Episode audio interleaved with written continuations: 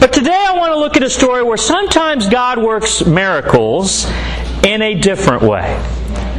In a way to meet our needs, not necessarily our desires. We're going to look at a story in Exodus chapter 16. All right. Basically, the context that's here is the Israelites are freed from Egypt.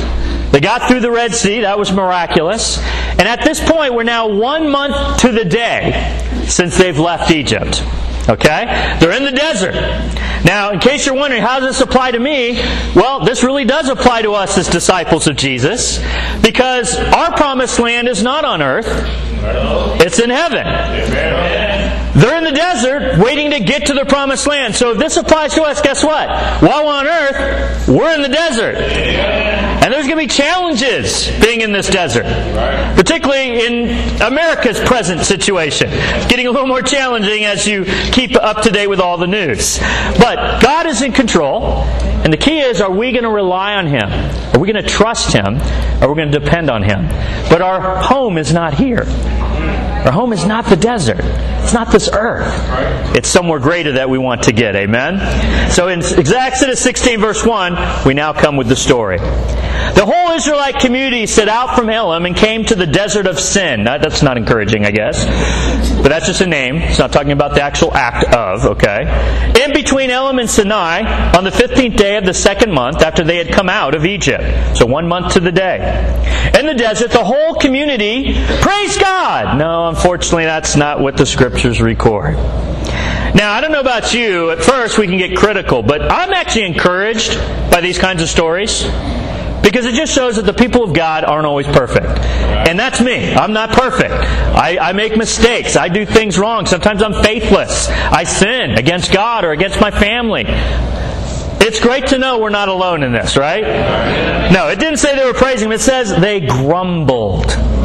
Now, I only have to ask a parent to know what grumbling's like. Right? Take out the trash, son. Okay, I'll take it out. Right? We know what grumbling is. Okay? I'm not saying the teens are only only ones who do that. I think we could ask a few spouses. Honey, are you going to take out the trash? Oh, fine, I'll take. Yeah, it's not just about youth grumbling. We, we can grumble pretty good as adults. I wonder how many of us under our breath by the boss when he walks by. Right? Or the guy that cuts you off on the road. We all know how to grumble. I don't know where we learned it, but we sure got it down. Okay? And God's people, they were grumbling against Moses and Aaron. So that's what usually happens. We find whoever else we can point to. Moses and Aaron led them out of slavery. How quickly we become ungrateful for the people in our lives. It's amazing that when we're not happy, how we want to make everyone else unhappy. That's what grumbling is. Like, well, I feel bad, I want you to feel bad. That's what grumbling does. The Israelites said to them, If only we had died by the Lord's hand in Egypt. Did you just hear what you said? Like, really? There we sat around pots of meat and ate all the food we wanted. But you have brought us out in the desert to starve this entire assembly to death. I do recall them praying for years. God, please free us from this slavery. I do remember them complaining about the bricks they had to make, sometimes without straw, thanks to Moses. Isn't it amazing when we get to a place that we're no longer grateful? We even think Egypt is a better place. What Egypt do we go back to? What is the Egypt you go back to thinking somehow it's going to be better than it was before? And some of us have tried that. Some of us in this room have come to God, left our Egypt, only to go back to it. And find out it's no different. It's actually worse. And that much harder to escape it. We got to really ask ourselves what are we complaining about, even if we're not saying it vocally? Is there an attitude of ingratitude in our lives? Are we even desiring to return to Egypt because we've forgotten what God has redeemed us from? I think we can relate to the Israelites a lot more than we're willing to admit. Amen? So they wanted to go back. They wanted God to. Why didn't God just strike us there? Really? Is that really what we want? No, but that's where we can get when we're ungrateful. Let's see what happens. Verse 4 Then the Lord said to Moses, I will rain down bread from heaven for you. Now, I want to stop there for a second because sometimes we think that God's blessing is proportional to our obedience or to our performance. I don't recall anywhere yet them repenting of their grumbling. I don't recall them being praising with gratitude. God is willing to bless them despite it. He goes, I, I hear you. I don't like the grumbling. We learn that as we continue the story of the Israelites in the desert. But he still chose to say, I will send down food. Is God for Israel? Amen. Yes. Are they for God? Mm, that's a little questionable. But God for us is not about whether we're for Him. That's what's amazing about our God. He was already had a plan and he already said what he was going to do. The people are to go out each day and gather enough for that day. In this way I will test them and see whether they will follow my instructions. On the sixth day, they are to prepare what they bring in, and that is to be twice as much as they gather on the other days. And then jump to verse 11. The Lord said to Moses, I have heard their grumbling. Just in case you're wondering, God does hear it. You can't hide it from him. He, he sees it, he hears it, but he also knows why you're grumbling. He knows the motive in your heart, the thoughts in your mind. He knows what's going on. Says, I've heard it, the grumbling of the Israelites. Tell them, at twilight you will eat meat, and in the morning you'll be filled with bread. Then you will know that I am the Lord your God. They haven't repented. They're still ungrateful. They're still grumbling. And yet God is so willing to meet their needs, not necessarily their desire, which is a good thing because they desire to die and go back to Egypt. See, sometimes, guys, it's good when God doesn't answer what we ask for. Because if He did, they would have gone back to Egypt and died. That's what they asked for, right? See, we don't realize when we voice those things, it means something. Good thing God doesn't listen to that. He meets our needs because God is for us. But God says there's another motive to this meeting our needs. Two things He mentions in these verses. One, to test us. Well, test us with what? Are we going to follow His instruction? So that kind of gives us some insight. How are we going to be for God when He's meeting our needs? We got to follow His instructions. The second, though, it says to show them. To show them what? That He is the Lord their God. I think all the time, guys, because we're ungrateful, we don't see God as the Lord our God. But do you realize how many things that you don't deserve, you haven't earned, you can't perform to receive, but He gives you every single day? Amen. You got up this morning and you breathed. Yes. Maybe some of it a little harder than others, depending how fast you're moving, but you breathed. Did you wake up to no sun? That sun was still up this morning, was it not? It's been up for quite a long time. And as long as God wants it to keep coming up. But what if one day that just didn't happen? We should be grateful. There's so many things that if we would just open up our eyes of gratitude, we'd see the Lord is our God. He is meeting needs that we haven't even expressed gratitude for. We have a place to sit to worship Him. That didn't always happen. As I've been studying the first century, the expansive Christianity, let me tell you, we need to be grateful.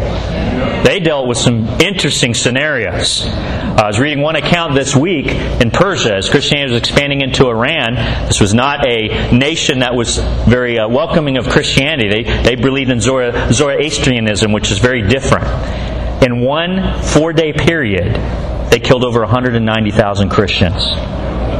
Yeah. And there's actual accounts of how some of them were persecuted.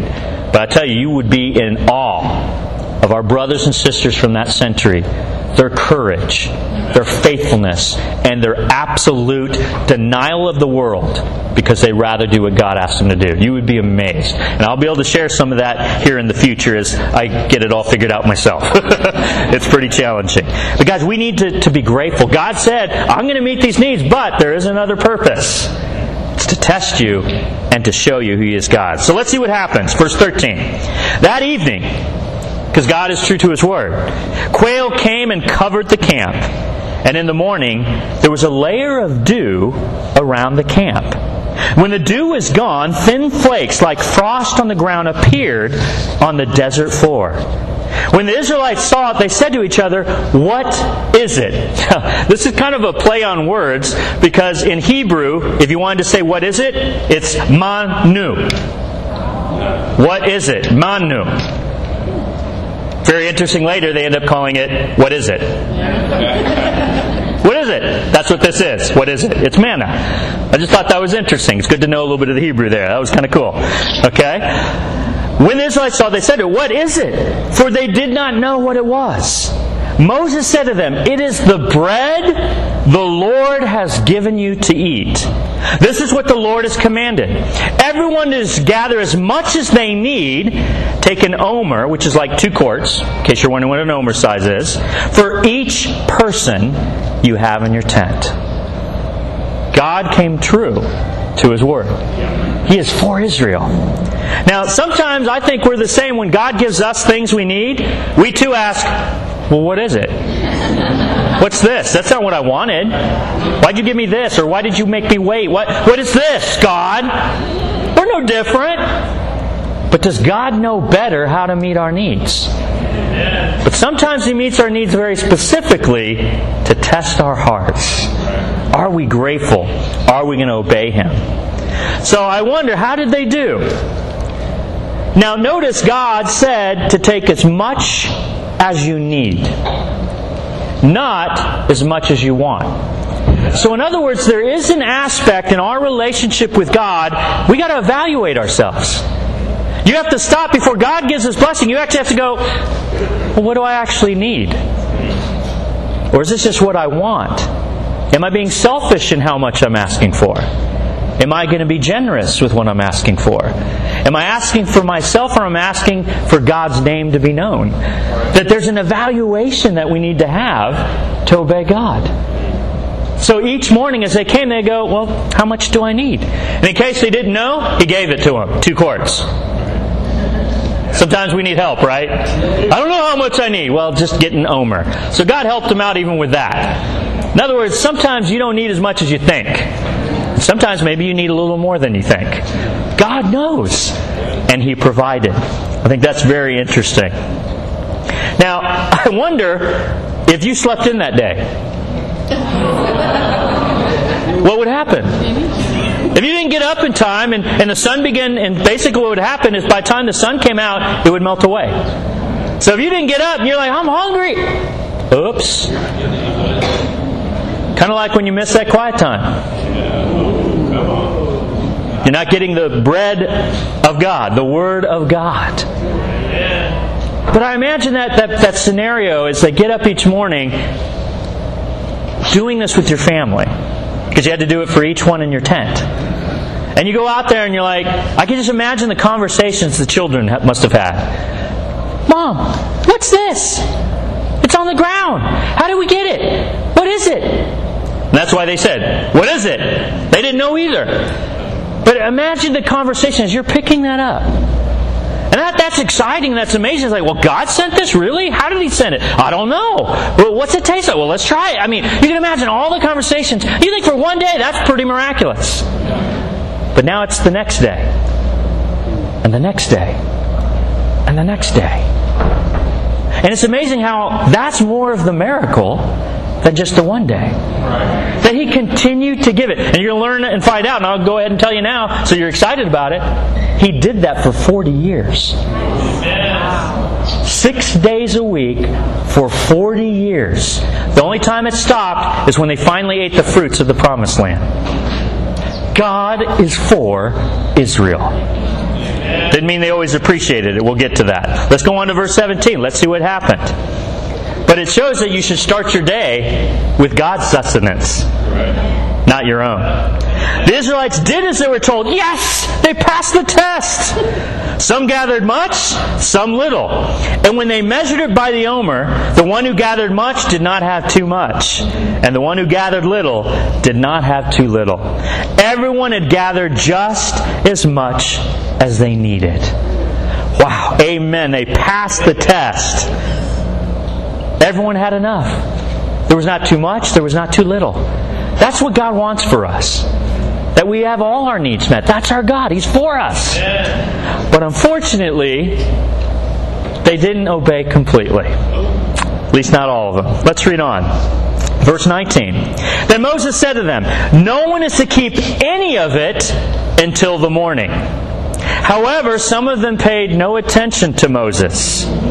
They kept part of it until morning, but it was full of maggots and began to smell. So Moses was angry with them.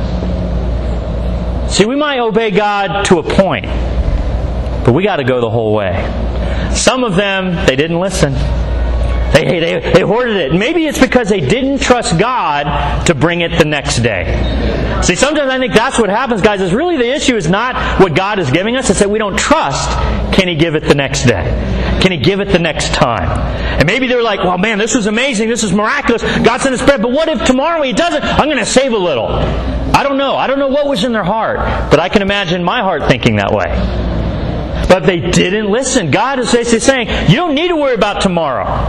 Each day has enough trouble of its own. Sound familiar? Matthew 6. It kind of gives us an insight. You can't rely on yesterday's quiet time for today. Because it's spoiled by the next day. Whoa, there's some insight. You can't, you gotta get it every day. It won't last. Anyone guilty of that? Am I the only one? Okay, some of you are willing to be with me. Thank you. You might think, Derik, you missed a day. Yeah, I've missed a couple over the years. Been doing this for 25 years. But I can guarantee you that the days I missed it, it was a day of maggots. Oh, yeah. There's a day of not smelling so well spiritually. You can't rely on yesterday's word. You need daily sustenance from God every day. Amen? I just think that's a very important point for us. Let's move on. Let's see how the rest of the time go because there were some other commands about this need that he was meeting. Verse 21. Each morning everyone gathered as much as they needed, and when the sun grew hot, it melted away. See, so if you didn't get up on time, you're missing out. You're going to be hungry. On the sixth day, they gathered twice as much, because God had commanded that. Two omers for each person. And the leaders of the community came and reported this to Moses. He said to them, This is what the Lord commanded. Tomorrow is to be a day of Sabbath rest. Now, we haven't even been given the laws of the Sabbath yet. That comes later. They've only been a month out of Egypt. But already God is establishing a very important principle for His people because He is for us. Sometimes what we need is not more stuff, more meetings, more get together. Sometimes we need rest. And so God commands it for a reason. Because sometimes your mind is so all over the place that if you don't stop, you're not going to be grateful for what God has given you the other days of the week. I think we need to bring this back a little bit. I'm not saying we live under the Jewish law, but I believe God still believes in a rest. We got to find that time. Does it have to be on the Sabbath? No, we're not Jews, we're Christians. Jesus is the Lord of the Sabbath. But I think the principle of rest, that is very, very important. Maybe that's why some of us are really starting to like the 2 o'clock. We get a little more rest on Sunday morning. Now when we go back to 10 a.m., we're like, oh, I want to go back to 2. You know? But God commanded it. Now here's the cool thing. Let's read on. Says, so bake what you want to bake and boil what you want to boil. Save whatever is left and keep it until morning. If you don't make the time, you won't be ready for the next day. I know a lot of us, we've, we had the mothers who would cook on certain days like several things. Then they put it in those nice containers, stick it in the freezer. So you come home, you can pull it out, right? That takes time. That doesn't just happen. You got to schedule your life if you want to function right with God. Sometimes we're just too busy. And when that happens, it affects our relationships. I know that this week. I made some errors in studying. And the fact that this is when I study, I'm very focused. But I don't have a separate place to go study. And so, as my kids are trying to interact with me, I'm not the most friendly person in that mode. And it hurt my kids. My wife has been very supportive and she's been understanding, but she sat me down and said, honey, we need to talk.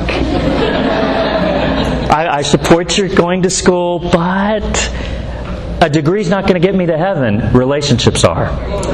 So I needed to change some things this week. I just want to be open, confess that. Pray for me. I'm trying to figure the balance uh, because at the end of the day, my family is more important than my school. But sometimes that's not what I'm expressing in the moment of studying. And so I've had to learn. I got to stop and figure this out a little bit better. And I'm going to have to schedule it so it doesn't interfere with our relationships. Amen? So I'm in the same boat.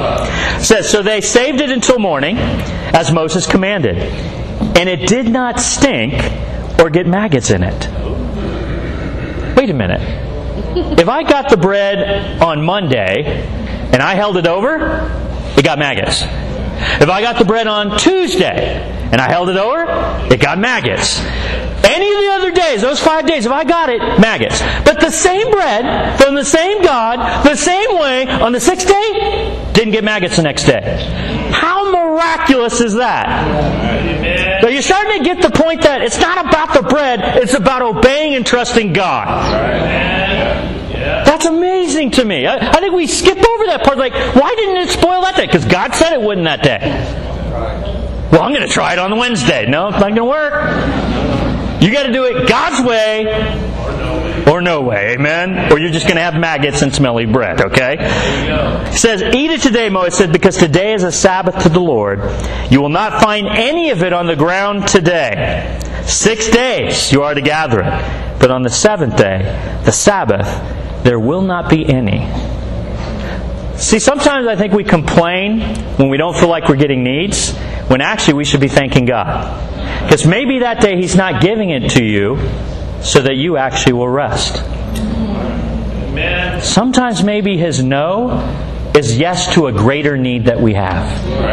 That instead of giving you this, well, I guess now I get to rest.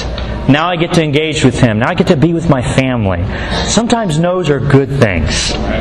I mean, even in the ministry, sometimes that canceled appointment. Oh, amen. I'm just being honest. Because like it's been hectic. I mean, I'll still go do it, but sometimes that no is actually God going. I'll give you some rest.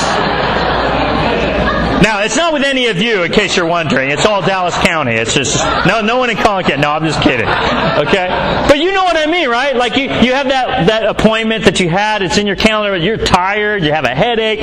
Aren't you excited when, hey, can we cancel? Oh, really? Sure. Okay. Right? Sometimes God says no for our better good. Amen. I just think that's important to address. Now, it's miraculous. But then again, you wonder, how did they do on the day they're not supposed to get it? Well, let's find out. Verse 27. Nevertheless, oh boy, there's that word. Some of the people, not all, appreciate that. Some of the people went out on the seventh day to gather it but they found none. Then the Lord said to Moses, How long will you refuse to keep my commands and my instructions? Bear in mind that the Lord has given you the Sabbath. That is why on the sixth day he gives you bread for two days. Everyone is to stay where they are on the seventh day. No one is to go out. So the people rested on the seventh day. Some of them failed the final test. See, that's how we can be. We can obey to a point, but then because we begin to rely on habit, I think that's why they went out the seventh day. I think we can form habits, and not all habits are bad, but some habits, God's going to test. Do you obey me, or are you just going to give into your habit? It could even be a good habit. It's good to go gather food. But He said, don't do it. But out of habit, we do. Oh, got to go up and get the food. So here, God. And God the whole time like, I just told you to rest. I gave you enough yesterday.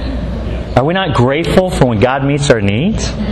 I mean, th- these are some challenging just stories that I think apply to us. God is for us. But are we truly following His instruction? That is the question I think we got to ask. Amen? God knows what you need, but sometimes what you need is rest. Take that one to the bank, all right? Think about that for a minute. Look at your schedule. Look at your life. Maybe what you need is not more stuff, more meetings, more this, more that. It's just to rest. And then maybe you'll appreciate the six days where God has given you everything you need. Amen? Let's go on to verse 31. The people of Israel called the, called the bread manna because in Hebrew, what is it? Manu. I, I find that hilarious. Like, I don't have another name, so we'll call it, what is it? So every morning for 40 years, what are we getting, Mom? What is it? That's what we're getting. We're getting manna. Amen. It was white like coriander seed and tasted like wafers made with honey. Now, that may seem like such a small thing, but I think this is where God, in His just amazing grace, may meet your needs simply, but that doesn't mean He makes it plain. He makes it sweet. Because sometimes too much, all the flavors start to get messed up. Sometimes simple, with just a little bit of honey, tastes way better than if you have a whole bunch of stuff together. Now, I know that's hard for us as Texans because we love to eat. But God gives us simple needs, but He still chooses to make it sweet. I love that. That's my God. That's your God. That's our God. Amen. Moses said, This is what the Lord has commanded. Take an omer of manna and keep it for generations to come. Okay? So they can see the bread I gave you to eat in the wilderness when I brought you up out of Egypt. Here's another miracle we miss. Okay, on Monday through Friday, if you held the bread over, what happened? Maggots. On Saturday, you could hold it over to Sunday. Probably after that, maggots. But now he's saying, take some of that same bread that I give you the same way all six days of the week, put it in a jar, and have them look at it for generations to come. That means that bread for over 40 years and beyond, because we even read later in Hebrews that in the ark is the covenant, the manna, and Aaron's staff. That bread never spoiled. McDonald's must have got that recipe. That's right. That, thank you, Clint. That was a good insight right there. It's like the Twinkies, man. Post apocalyptic, man. That's what you got to find. Twinkies. They'll last. I mean, God, that's a miracle. And what I think it shows us is that sometimes, guys, the miracle isn't the big thing, it's the small thing He does every day. He's, he's saying, guys, I want you to remember this for generations to come. I didn't have to just open the Red Sea, I only did that once. I don't have to give you victory over an army. I only did that a few times. But I gave you what you needed every day for 40 years. God is for us. But sometimes we miss the miracle of remembering. That simple thing never spoiled. That's pretty amazing to me. I don't know about you. I'm, I'm amazed by that. It's hard to explain. But maybe that's the point. Maybe too often we're wanting explanations from God rather than just trusting the promises of God. What is it, God? God, why are you doing this? You know, when you say why to God, you're actually kind of putting yourself as more authority than Him. Because it's like He has to answer to you. That's, that's such a prideful statement to God, really. Why, God? Like, you're in control? Like, you know better? No, we, we got to be very careful with why. Yeah, that's right. It's okay to ask what. He didn't get on him for saying, What is this? God, what's going on? But when we go to why, when we begin to doubt his promises, now we're talking a sinful heart. We don't need to ask why. We need to trust his promises. He gave them this bread for 40 years. We should not doubt that he can meet our needs. Amen? Amen. You may struggle with it, and God is graceful, but let's get to the place we need to. Amen? Amen. Let's go on to verse 33. So Moses said to Aaron, Take a jar and put an omer of manna in it. Then place it before the Lord to be kept for generations to come. As the Lord commanded Moses, Aaron put the manna with the tablets of the covenant law so that it might be preserved. Did you catch that? Where did you have to put the manna? By the what? So that it would what? What preserves it? God's Word. What's going to preserve you? God's Word. You go anywhere else, it's not going to preserve you. The preservative was the Word of God. That's what kept the manna from spoiling. So, how important do you think it is for us if we don't want the manna, the dependence on God, to meet our needs every day until God returns? How important is the Word? Very, very important. It is our daily manna. That's what it's for. It's our bread of life. I think that's amazing. The Israelites ate manna 40 years until they came to the land that was settled. They ate manna until they reached the border of Canaan. I wonder what it was like on that first day after. Out of habit. Oh. And you may think, well, it was cool. They're in the promised land, but you read the rest of the story, the promised land didn't go very well. Yeah. They began to enjoy the fruits of the land rather than the fruit from God. That manna stopping may not have been the best thing. See, guys, we can try to move on from the Word and try to go on these other things, these bigger fruits, these more delicious books. We got to go back to the simple Word of God. Amen. That's just another story for another time. Amen. If you don't believe God is for you, then you've got to pay attention to this passage. God showed He was for Israel every day, week in, week out. Every morning, without fail, the manna was there. The question was, were you there every morning to receive it, to pick it up, to trust Him, to save it for your family through the day, to be nourished by God? That's incredible faith. To believe God would supply your needs day in, day out. That's the greater miracle to me. Not just the fact it happened, that alone is amazing but that it happened for 40 years. Amen? Amen? Now, even though that's amazing, and even though if we would be honest, there's things God has given us for day after day, year after year, and we become ungrateful. Look at these quick lines. How did they end up feeling about this manna during those 40 years? Numbers 11:6. But now our appetites are gone. All we ever see is this manna.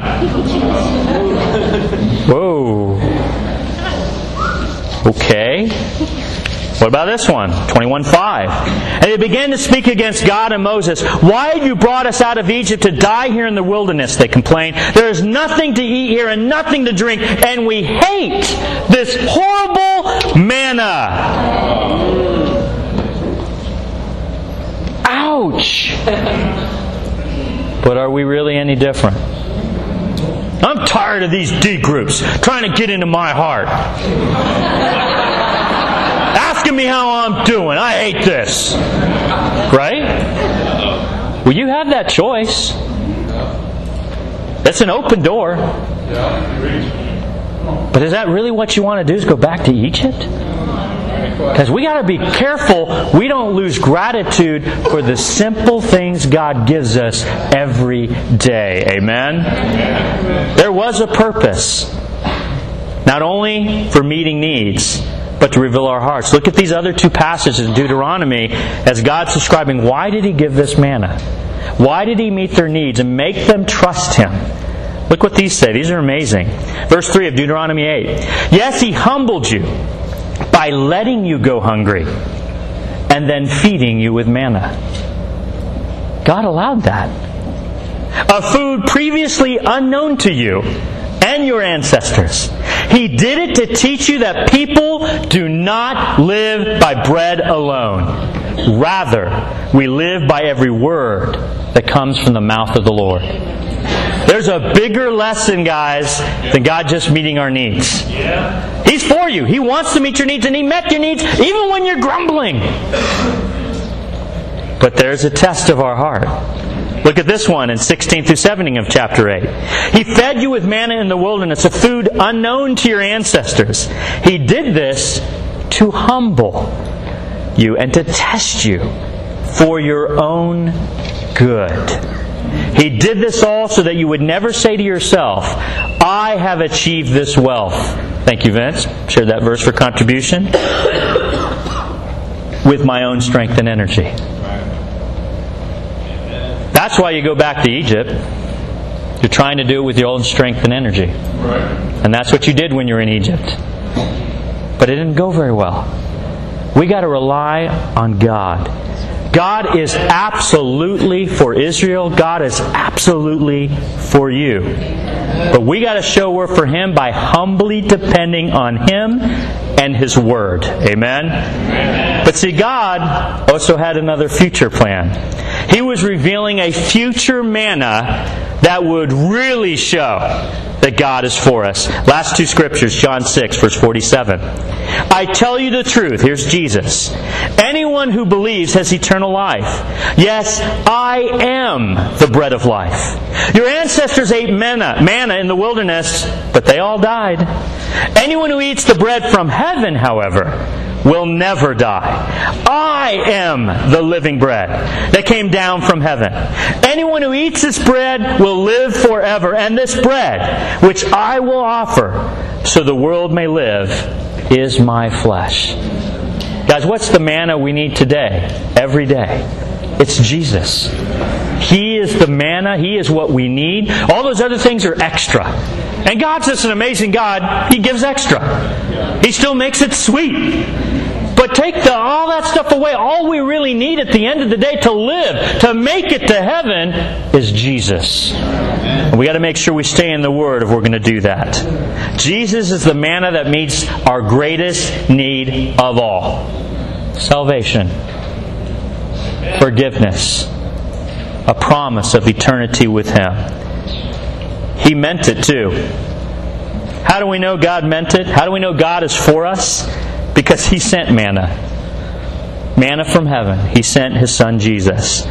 Let's show Him that we're for God because we're going to trust His promises and we're going to depend on His power. I want to end with these words words from our resurrected Lord. Something we get to look forward to. The promised land that we're waiting for. In the Revelations 2:17 as I close, anyone with ears to hear must listen to the Spirit and understand what He is saying to the churches. To everyone who is victorious, that's only through Jesus, I will give some of the manna that has been hidden away in heaven. You ever wanted to live in the Old Testament? You get to. If you're victorious, if you make it to the end, that same manna that He sent down for 40 years, He saved some of that for us. How good is that going to taste in heaven? And I will give to each of you a white stone, and on the stone will be engraved a new name that no one understands except the one who receives it. To those of us who are victorious, we too will get manna from heaven. Amen.